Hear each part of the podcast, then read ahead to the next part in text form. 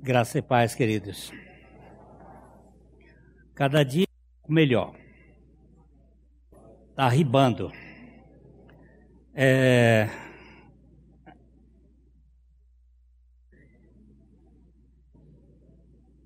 Eu passei uns dias fora, de domingo à noite até sexta. Andei um pouco. Nunca vi tanta acidose nas pernas porque começa a andar, dois meses parado, aí a perna dói, mas estamos arribando. Então, graças a Deus por, por esse tempo. É, hoje se comemora o Dia da Mulher, não sei por quê. Porque todo dia é dela. Aliás, eu, eu sou meio avesso a esses dias dias do médico, dia do professor, dia do trabalhador. É todo dia é dia desse povo. Mas eles põem isso aí para dar uma ênfase. E eu não vi ainda nenhum dia do salvo. Porque esse mundo, ele valoriza sempre as coisas daqui e não presta atenção para as coisas eternas. Ah,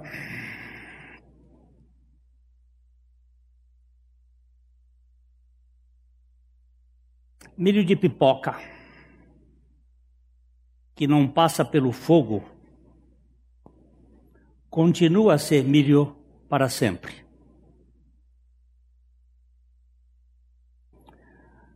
Assim acontece com a gente. As grandes transformações acontecem quando passamos pelo fogo. Quem não passa pelo fogo fica do mesmo jeito a vida inteira. São pessoas de uma mesmice e uma dureza assombrosa. Só que elas não percebem que e acham que seu jeito de ser é o melhor jeito de ser. Mas de repente vem o fogo. O fogo é quando a vida nos lança numa situação que nunca imaginamos. A dor. Pode ser fogo de fora, perder um amor, perder um filho, o pai, a mãe, perder o emprego, ficar pobre. Pode ser fogo de dentro, pânico, medo, ansiedade, depressão, sofrimento, cujas causas ignoramos. Há sempre o recurso de remédio, apagar o fogo. Mas sem fogo, o sofrimento diminui. Com isso, a possi possibilidade da grande transformação também some. Imagino que a pobre pipoca, fechada dentro da panela, lá dentro, cada vez mais quente, pensa que a sua hora chegou, vai morrer. Dentro de sua casca dura, fechada em si mesma, ela não pode imaginar um destino diferente para si não pode imaginar a transformação que está sendo preparada para ela. A pipoca não imagina aquilo que ela é capaz. Aí, sem aviso prévio, pelo poder do fogo, a grande transformação acontece. Bum! E ela aparece como outra coisa inteiramente diferente, algo que ela mesma nunca havia sonhado. Bom, Mas ainda temos o piruá, que é o milho de pipoca que se recusa a estourar. São como aquelas pessoas que, por mais que o fogo esquente, se recusam a mudar. Elas acham que não pode existir coisa mais maravilhosa do que o jeito delas serem. A presunção e o medo são a dura casca do milho que não estoura. No entanto, o destino delas é triste, já que ficarão duras a vida inteira. Não vão se transformar em uma flor branca, macia e nutritiva. Não vão dar alegria para ninguém. Este é o destino do, peru, do piruá.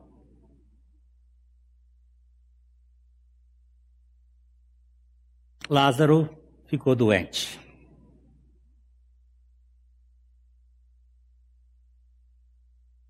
E que doença é esta?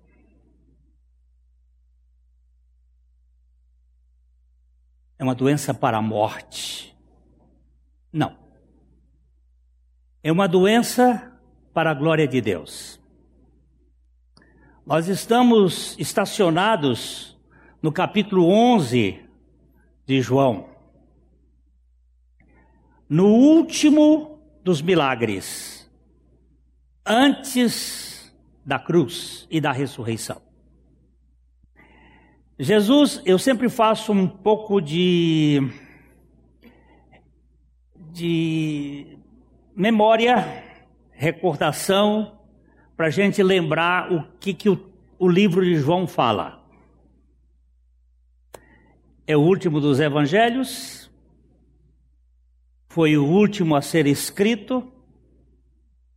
É um evangelho que fala de Cristo, o Filho de Deus, diferente de Mateus, de Marcos e de Lucas, que tinham outras ênfases, ainda que tenham pontos é, é, em comum.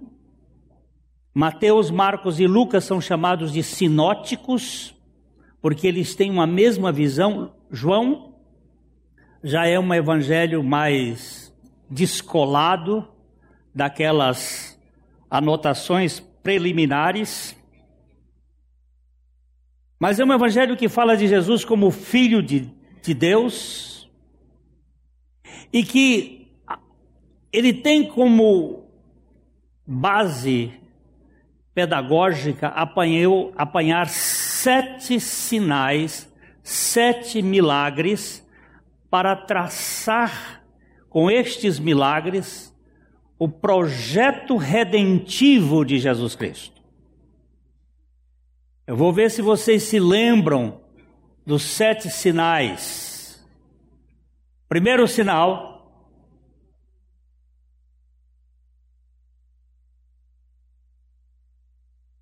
Primeiro sinal é a transformação da água em vinho num casamento.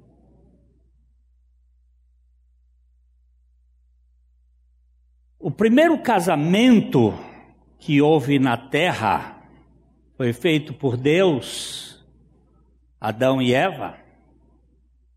E o primeiro casamento teve uma crise. Então Jesus começa o seu ministério onde começou a primeira crise da humanidade. A crise da comunicação e do relacionamento.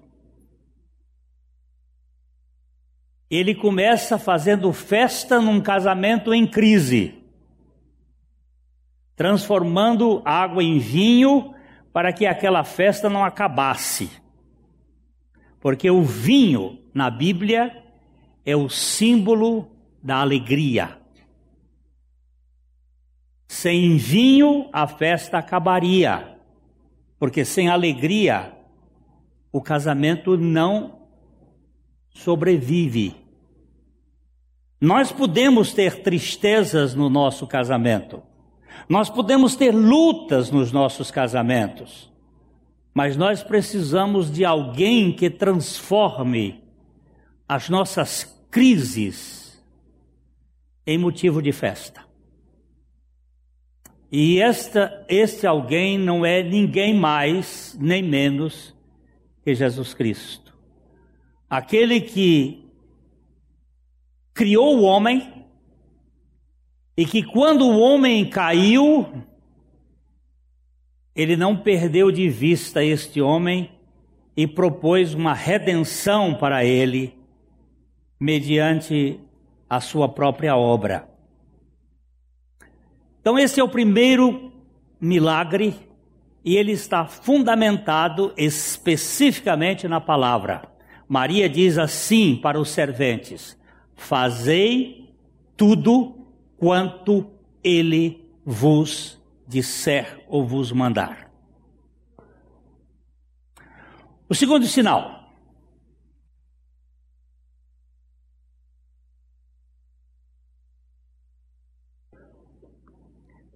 A cura de um menino, filho de um rei, de um régulo, pequeno rei, provavelmente um membro da corte de Herodes, que estava doente numa cidade, e ele procura Jesus noutra cidade e diz: Vai lá para meu filho ser curado. E Jesus não usa os expedientes humanísticos neste fato. Ele diz para o pai: Vai que teu filho vive. Jesus não foi. Jesus estabeleceu ali a sua palavra, para que por meio da sua palavra aquele pai cresce. E nós vemos que ele creu. E ele partiu no dia seguinte. Só no dia seguinte. Porque quem crê, descansa.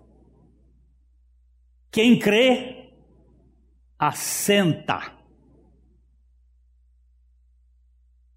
Quem não crê fica igual lançadeira de máquina. Vocês não sabem o que é isso. Só o povo velho sabe. A máquina de costurar tinha uma lançadeira que ficava puxando de um lado para o outro, a linha de cima e a linha de baixo. Fica correndo. Isso é, é, ainda existe, né, Barba? A lançadeira de máquina. É esse povo que não sossega. Ele vive correndo de um lado para o outro. Vive atrás de reuniões de oração. Não do Deus que move os corações.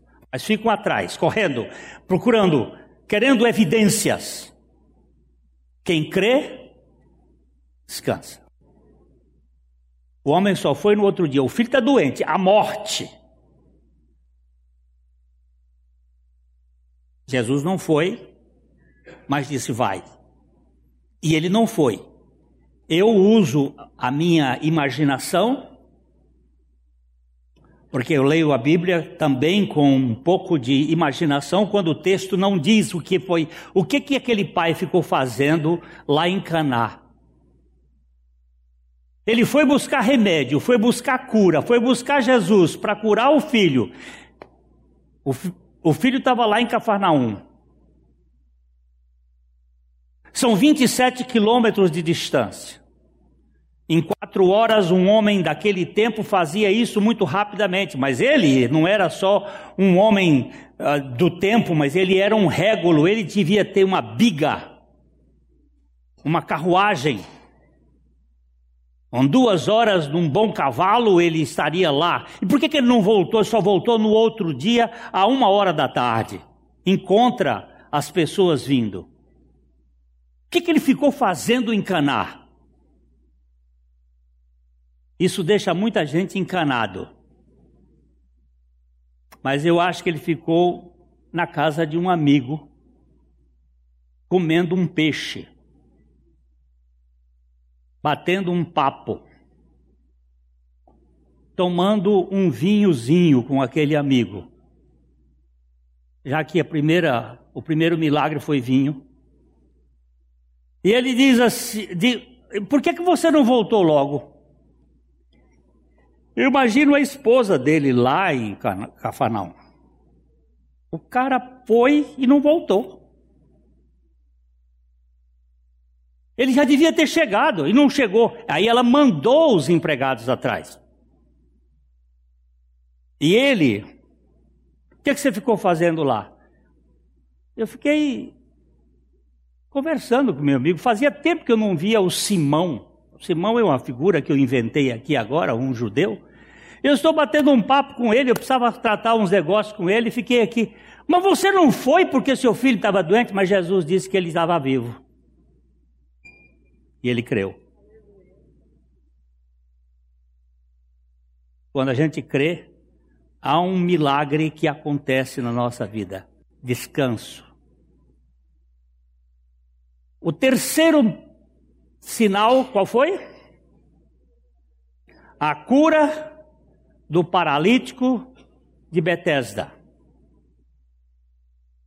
Estava lá um homem há 38 anos, esperando a sua vez, o cego ganhava dele, o, o manco ganhava dele, porque ele era tetraplégico, ele era paralítico, um sujeito que tinha os seus membros paralisados, ninguém importava com ele, ele já era uma vítima, e Jesus se chega dele e diz assim: Quer ser curado?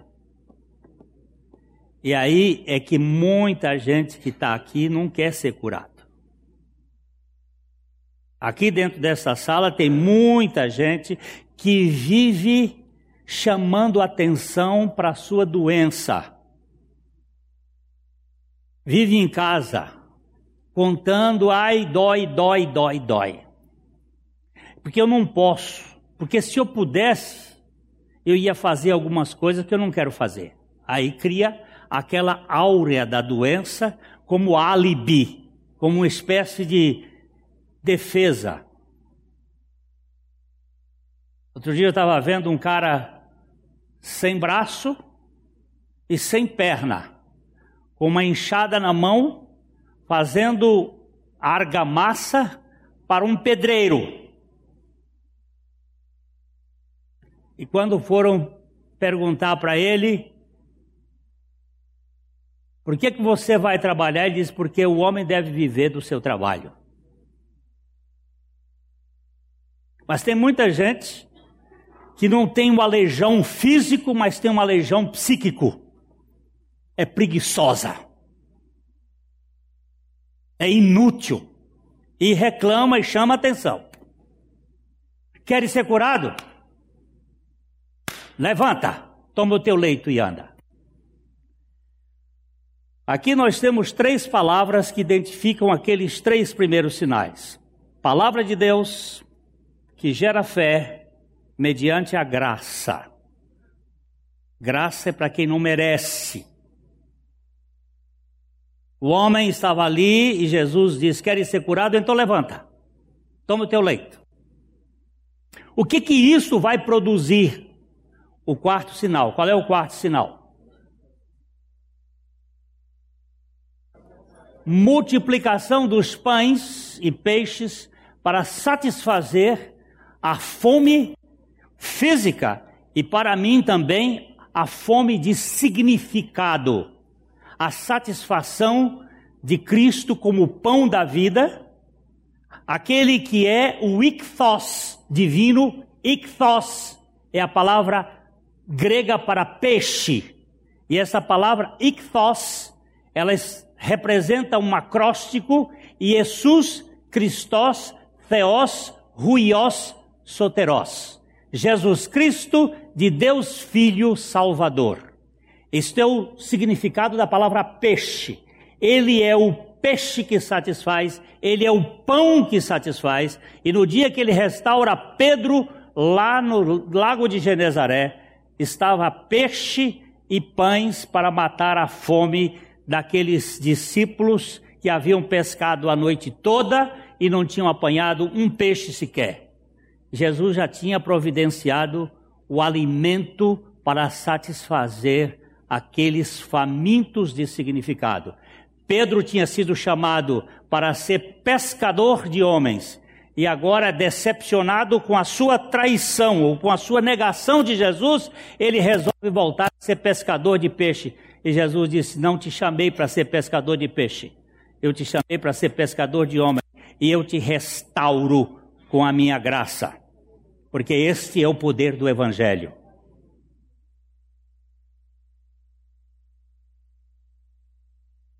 Você quer significado para a sua vida? Não é a bolsa que vai lhe dar significado. Não é a cabeça que vai lhe dar significado. Não é a força física que vai lhe dar significado. O que vai lhe dar significado é o amor incondicional de Deus.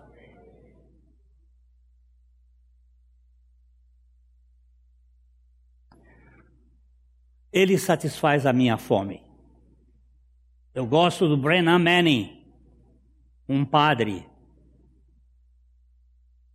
Este homem foi um jovem, rapidinho eu conto, foi um jovem filho de uma família disfuncional em Nova York. Pai e mãe ébrios. Foi criado no Brooklyn. O nome dele era Richard. Lá ele teve uma vida bastante complicada. Quando jovem, ele se alistou no exército e foi enviado para a Guerra da Coreia.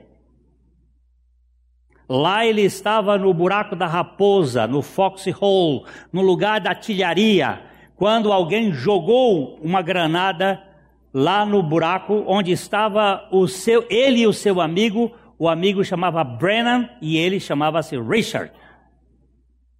E Brennan caiu sobre a granada e ela explodiu sobre o seu corpo e, o matou para salvar o Richard. Voltou para os Estados Unidos, estudou uh, jornalismo, jornalismo, mas o Brennan vivia na cabeça dele. E um dia ele botou uma mochila nas costas e saiu pelo mundo. Chegou num convento ah, franciscano, entrou e ali ele teve uma experiência com Deus. Foi para o convento, tornou-se frei, foi para o mundo pregar na África, na Ásia, na Europa. Depois de 28 anos andando por o mundo, pregando, ele estava frustrado, porque o Brennan agora era ele. Ele pôs o nome dele, o nome de santo de Brennan, Brennan Manning. E ele agora andando pelo mundo, havia um Brennan dentro dele outro Brennan na sua memória. Ele volta para os Estados Unidos, se torna um ébrio, caído na sarjeta. Dez anos de sarjeta. Ali ele ficou Quebraram-lhe as costelas umas duas vezes, por estar na frente da casa de uma senhora uma vez. Depois ele foi para o Alcoólicos Anônimos. Lá ele passou por um processo de. Como é que se chama esse processo de. Hein? Desintoxicação.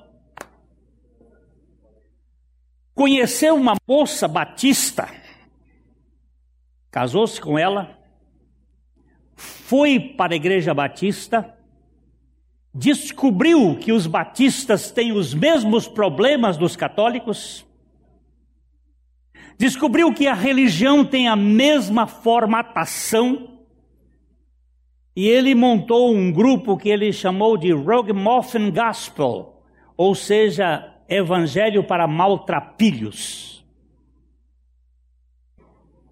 E ele tem um livrinho chamado O Anseio Furioso de Deus, em que ele propõe a sua identidade, não pelo número de línguas que ele falava, porque era mais ou menos umas sete, não pela cultura que ele tinha, que ele era bastante culto, mas onde ele encontrou a sua identidade em ser amado de Deus.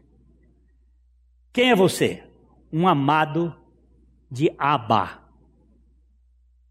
Aqui estava a integridade de um homem, não na sua forma ou na sua expressão externa, mas naquilo que é a coisa mais importante: sou o amado de Deus. É isso que satisfaz a nossa identidade.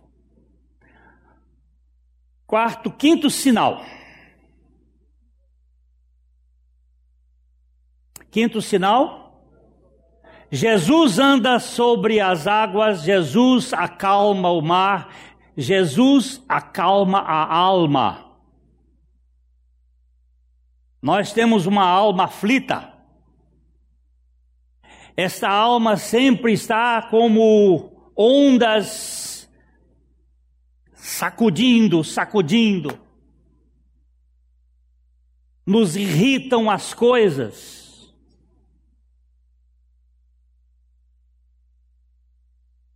Como é que nós vamos nos aquietar? Os discípulos estavam apavorados e Jesus vem sobre as águas. É um fantasma! Não sou eu. Pedro, o mais afoito, se és tu, manda uma palavra. Jesus desenrolou o tapete da sua palavra em cima das águas e disse: Vem! Pedro não andou sobre as águas, ele andou sobre a palavra de Jesus.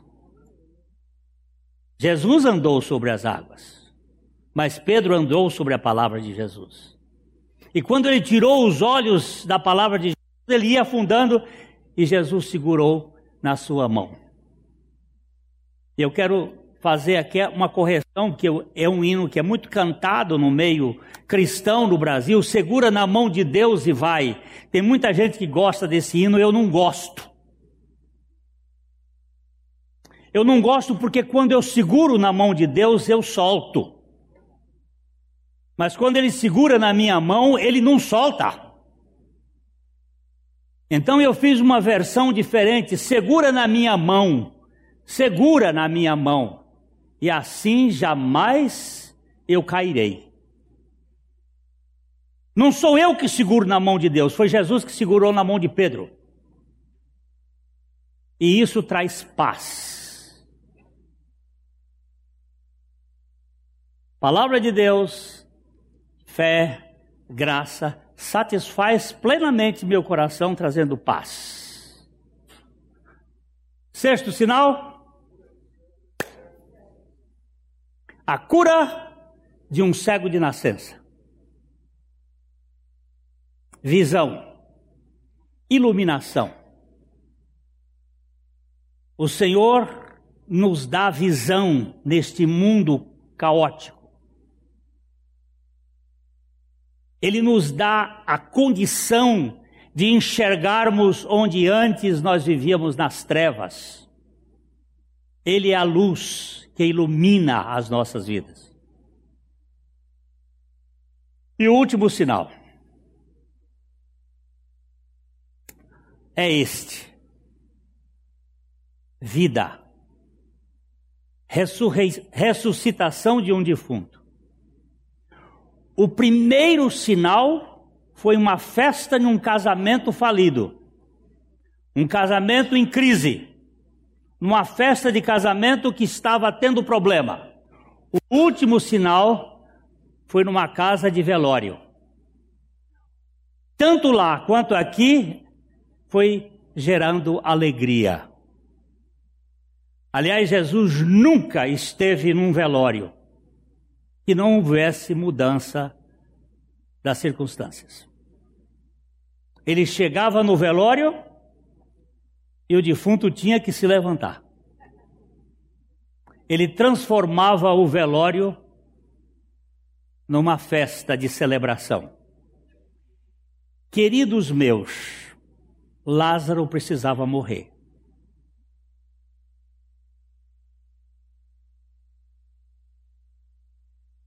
Se Lázaro não tivesse morrido, nós não teríamos o ensino de Jesus sobre o que é morte e vida.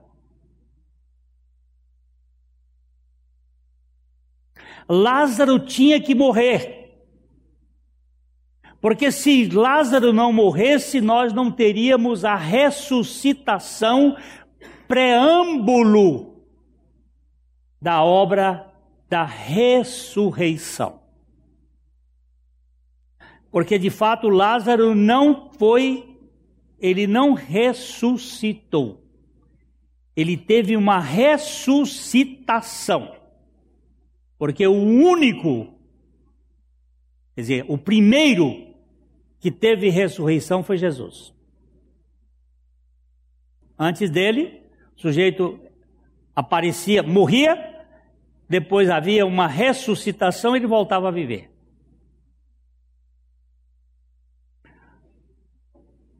Lázaro tinha que morrer, porque este é o último sinal para o caminho da perseguição contra Jesus. E por causa da perseguição de Jesus é que houve a cruz. E por causa da cruz é que eu precisava ganhar a minha morte. Porque se Jesus não tivesse morrido, eu não poderia ser salvo. A minha salvação está acoplada ao último sinal. Se você, vamos agora dar uma leidinha rápida. O capítulo 11, nós vamos começar no versículo 14.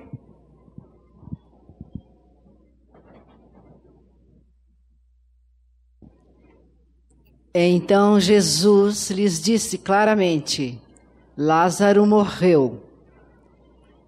E por vossa causa me alegro de que lá não estivesse, para que possais crer, mas vamos ter com ele. Olha, por favor, eu já falei isso na última vez. Por vossa causa, me alegro por vossa causa, por causa dos discípulos de Jesus. Se a gente descer um pouquinho mais, descendo, descendo para cá, descendo, pode descer mais, pode descer mais. Aqui. Pode descer um pouquinho mais, por favor. Nós temos aqui uh, os diz quando pois soube que Lázaro estava doente, ainda se demorou dois dias no lugar onde estava. Um dia o emissário levou para chegar onde Jesus estava.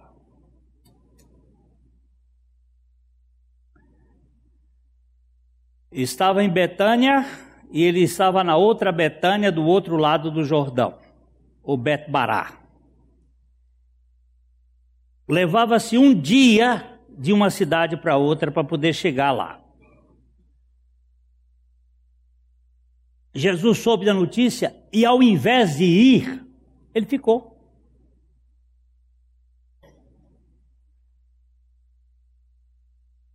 Por que, que ele ficou? Por que, que ele não foi logo? Ele não era amigo do, do cara, da família? Um amigo, quando tem uma notícia dessa, já pega aí o primeiro, coisa mais rápida possível, o jumento, o camelo, lá naquele tempo, hoje é um carro, vou logo, vou logo atender, mas ele, ele permaneceu. Demorou dois dias onde estava.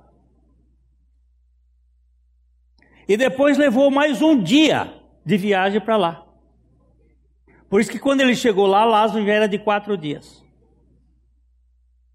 Porque na cultura hebraica, um defunto de três dias ainda podia ter ressuscitações.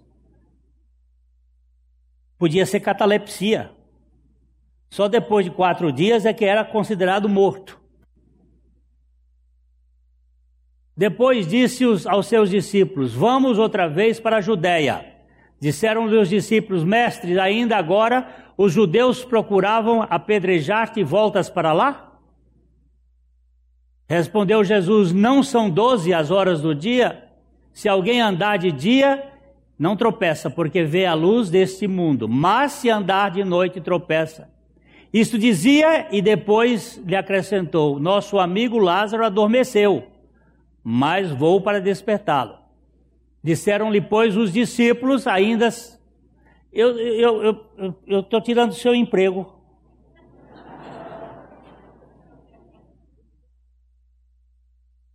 Você está vendo? Continua daqui. Disseram-lhe, pois, os discípulos: Senhor, se dorme, estará salvo. Jesus, porém, falara com respeito à morte de Lázaro, mas eles supunham que tivesse falado de repouso do sono. Então Jesus lhes disse claramente: Lázaro morreu.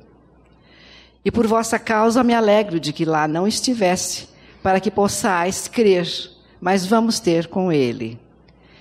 Então Tomé, chamado Dídimo, disse aos condiscípulos: Vamos também nós para morrermos com ele. Eu, che... eu, eu queria parar só um pouquinho aqui. Então Tomé, esse nome Tomé significa gêmeo em aramaico. E dídimo é uma forma grega, mas de, de, de origem latina. Dídimo, que é dois, gêmeo. Esse cara aí era gêmeo comigo. Ele tinha umas coisas afoitas, mas na hora de crer, ele duvidava.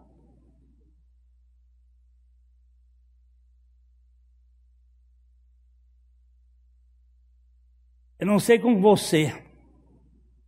Pode ser que você seja especial, mas ele tem muita semelhança. Às vezes ele diz: Vamos, pois, com ele para morrermos. Vamos também para morrermos com ele. Mas é isso que tinha que acontecer mesmo. Tem que morrer com ele. Porque se não morrer com ele, não vai ganhar a vida dele. Não é você que aceita Jesus. Foi Jesus que aceitou você. E aceitou você para fazer você morrer juntamente com Ele e Ele ser a sua vida, porque caso contrário, você vai ser pífio. Nada mais do que isso.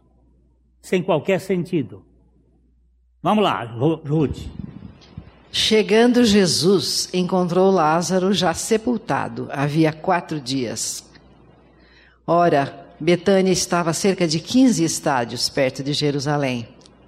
Muitos dentre os judeus tinham vindo ter com Maria e Marta para as, para as consolar a respeito do seu irmão. Maria, quando. Não, so... não. Marta. Marta, essa daqui é que é Ah. Marta, quando soube que vinha Jesus, saiu ao seu encontro. Maria, porém, ficou sentada em casa. Disse, pois, Marta a Jesus: Senhor, se estivesses aqui, não teria morrido meu irmão. Mas também sei que, mesmo agora, tudo quanto pedires a Deus, Deus te concederá. Declarou-lhe Jesus: Teu irmão há de ressurgir. Eu sei, replicou Marta, que ele há de ressurgir na ressurreição do último dia. Disse-lhe Jesus: Eu sou a ressurreição e a vida. Quem crê em mim, ainda que morra, viverá. E todo que vive e crê em mim, não morrerá eternamente. Crês isto? Sim, Senhor, respondeu ela. Eu tenho crido que tu és o Cristo, o Filho de Deus, que devia vir ao mundo. Pode parar aqui, porque agora é que nós vamos começar a pregar.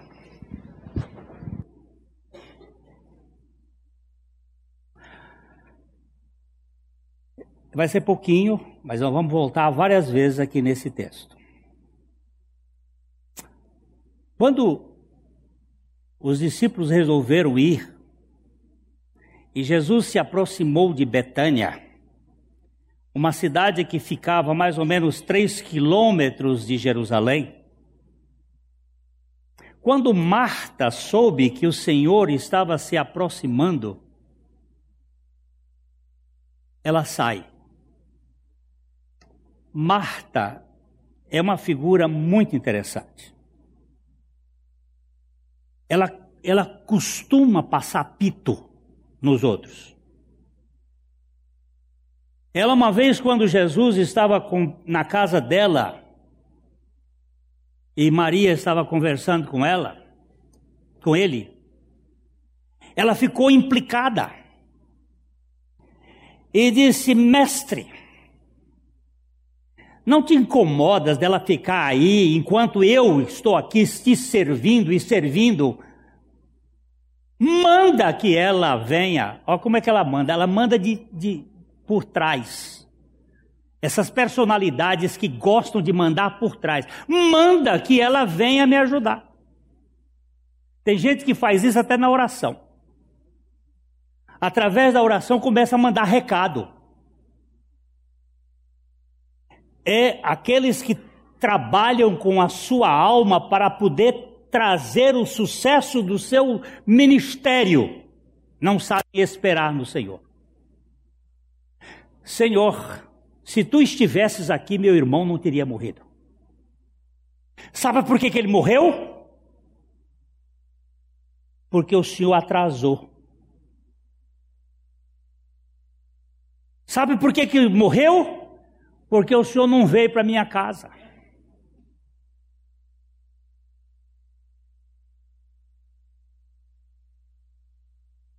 Deixa eu lhes contar uma história. Ah, many, many years ago, faz tempo.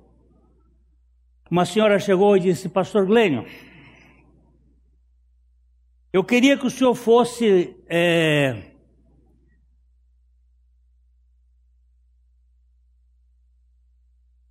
no aniversário do meu marido, na sexta-feira. Eu digo, sexta-feira eu já tenho compromisso. E ela diz assim: Mas, pastor Glênio, o senhor precisa ir pregar o evangelho para o meu, meu marido. Eu disse, mas sexta-feira eu tenho compromisso. E ela virou para mim: Qual é o seu compromisso? Eu digo: Eu vou jantar com minha mulher.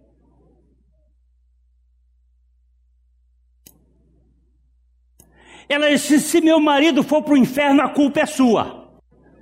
Eu digo: Não, não, não, não, não, não. Não, não, não, não, não. Vamos botar 1 Pedro capítulo 3, verso 1 e 2 e 3, por favor. 1 Pedro. Bota aqui. 1 Pedro 3. Aqui é 1 Pedro 1.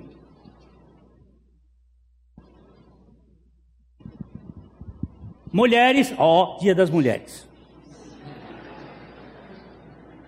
Mulheres, sede, submi, sede vós igualmente. Leia, Ruth, Ruth, desculpa, Ruth. Mulheres, Sede vós igualmente submissas a vosso próprio marido, para que, se ele ainda não obedece à palavra, seja ganho sem palavra alguma, por meio do procedimento de sua esposa.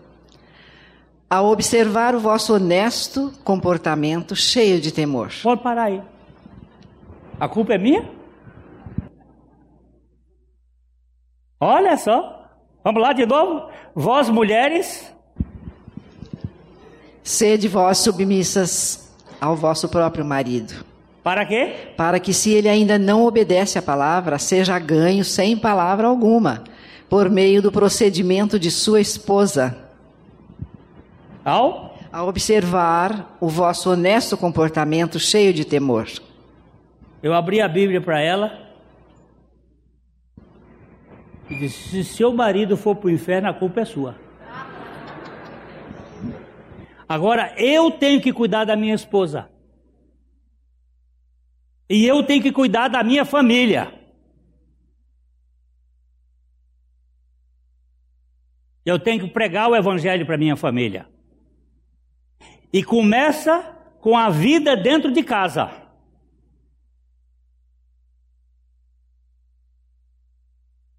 Porque senão, não tem efeito. Eu não posso delegar essa missão para a igreja. Tem muitos pais que querem delegar a missão da salvação dos seus filhos para a escola dominical ou para a reunião do, do, do, das crianças. Não, senhor. Isso começa dentro da sua casa. Nós temos que ser os instrumentos de Deus dentro da nossa casa.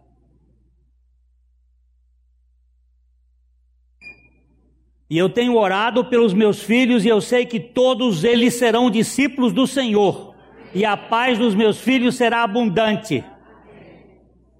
E eu estou vendo Deus fazer um negócio bonito na minha família. Através de fracassos, através de lutas, através de problemas, Deus está fazendo uma coisa maravilhosa. Porque eu não vou perder nenhum deles.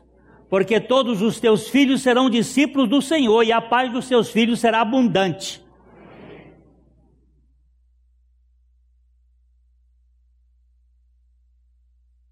Não é, não, não são várias, são muitas madrugadas diante do Senhor, lutando nos pés dele por cada um deles. E ele diz: Deixa que o fogo fará com que o milho se torne pipoca. Só o piruá não vai chegar lá.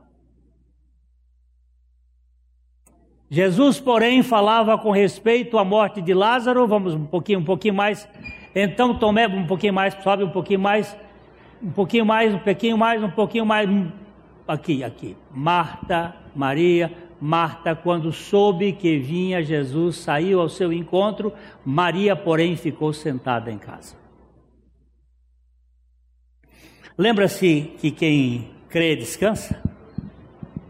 Mas você vai ver que a oração de Maria é semelhante à de Marta. Só que a de Marta é reclamação, a de Maria é oração, porque só se ora nos pés, aos pés. Maria aprendeu com os pés de Jesus. Eu vou, eu vou tratar num outro dia, agora já vamos parar. As três posições de Maria aos pés do Senhor. Primeiro, para ouvi-lo. Segundo, para orar. E terceiro, para ungí-lo. Sempre aos pés do Senhor. Ela esteve aos pés do Senhor para ouvi-lo. Quem não ouve o que o Senhor vai falar, não pode orar. Porque a oração é uma conversa de, de lá para cá e daqui para lá. Maria tem as mesmas palavras de Marta, só que de diferença diferente. Para Marta, Jesus dá uma aula de teologia. Para Maria, Jesus ressuscita Lázaro. Uma ficou cheia de conhecimentos, a outra ficou cheia de alegria. porque veio a ressuscitação de Lázaro.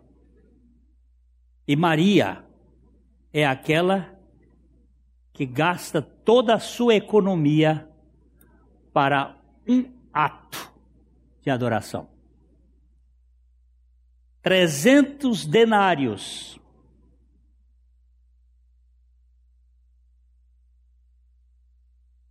Judas vendeu Jesus por 30.